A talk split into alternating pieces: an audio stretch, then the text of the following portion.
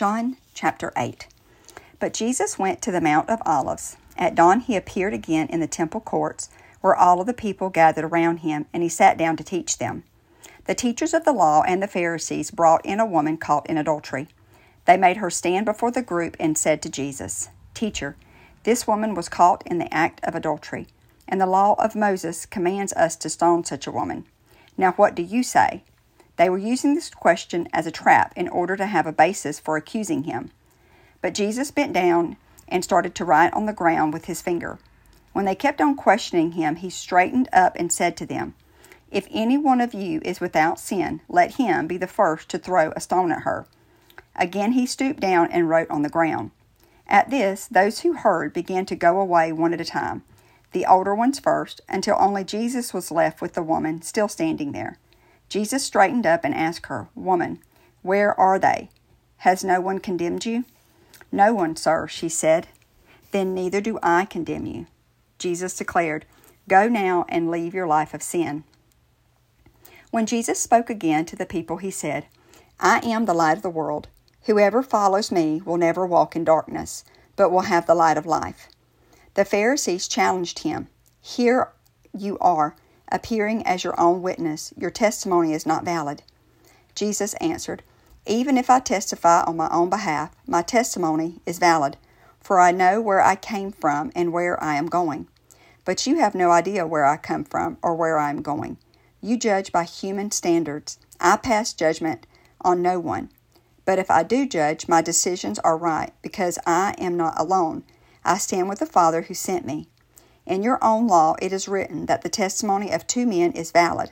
I am one who testifies for myself. My other witness is the Father who sent me. When they asked him, Where is your Father? You do not know me or my Father. Jesus replied, If you knew me, you would know my Father also. He spoke these words while teaching in the temple area near the place where the offerings were put, yet no one seized him, because his time had not yet come. Once more Jesus said to them, I am going away, and you will look for me, and you will die in your sin. Where I go, you cannot come. This made the Jews ask, Will he kill himself? Is that why he says this? Where I go, you cannot come? But he continued, You are from below, and I am from above. You are of this world, and I am not of this world. I told you that you would die in your sins. If you do not believe that I am the one I claim to be, you will indeed die in your sins. Who are you? They asked. Just what I have been claiming all along, Jesus replied. I have much to say in judgment of you, but he who sent me is reliable, and what I have heard from him I tell the world. They did not understand that he was telling them about his Father, so Jesus said, When you have lifted up the Son of Man, then you will know that I am the one I claim to be, and that I do nothing on my own, but speak just what the Father has taught me. The one who sent me is with me. He has not left me alone, for I always do what pleases him. Even as he spoke, many put their faith in him. To the Jews who had believed him, Jesus said, If you hold to my teaching, you are really my disciples. Then you will know the truth, and the truth will set you free. They answered him, We are Abraham's descendants and have never been slaves to anyone. How can you say that we shall be set free? Jesus replied, I tell you the truth, everyone whose sin is a slave to sin. Now, a slave has no permanent place in the family, but a son belongs to it forever. So if the son sets you free, you'll be free indeed. I know you are Abraham's descendants, yet you are ready to kill me because you have no room for my word. I am telling you what I have seen in the Father's presence, and you do what you have heard from your fathers. Abraham is our father, they answered. If you were Abraham's children, Jesus said, then you would do the things Abraham did. As it is, you are determined to kill me, a man who has told you the truth that I have heard from God. Abraham did not do such things. You are doing the things your own father does. We are not illegitimate children, they protested. The only father we have is God Himself.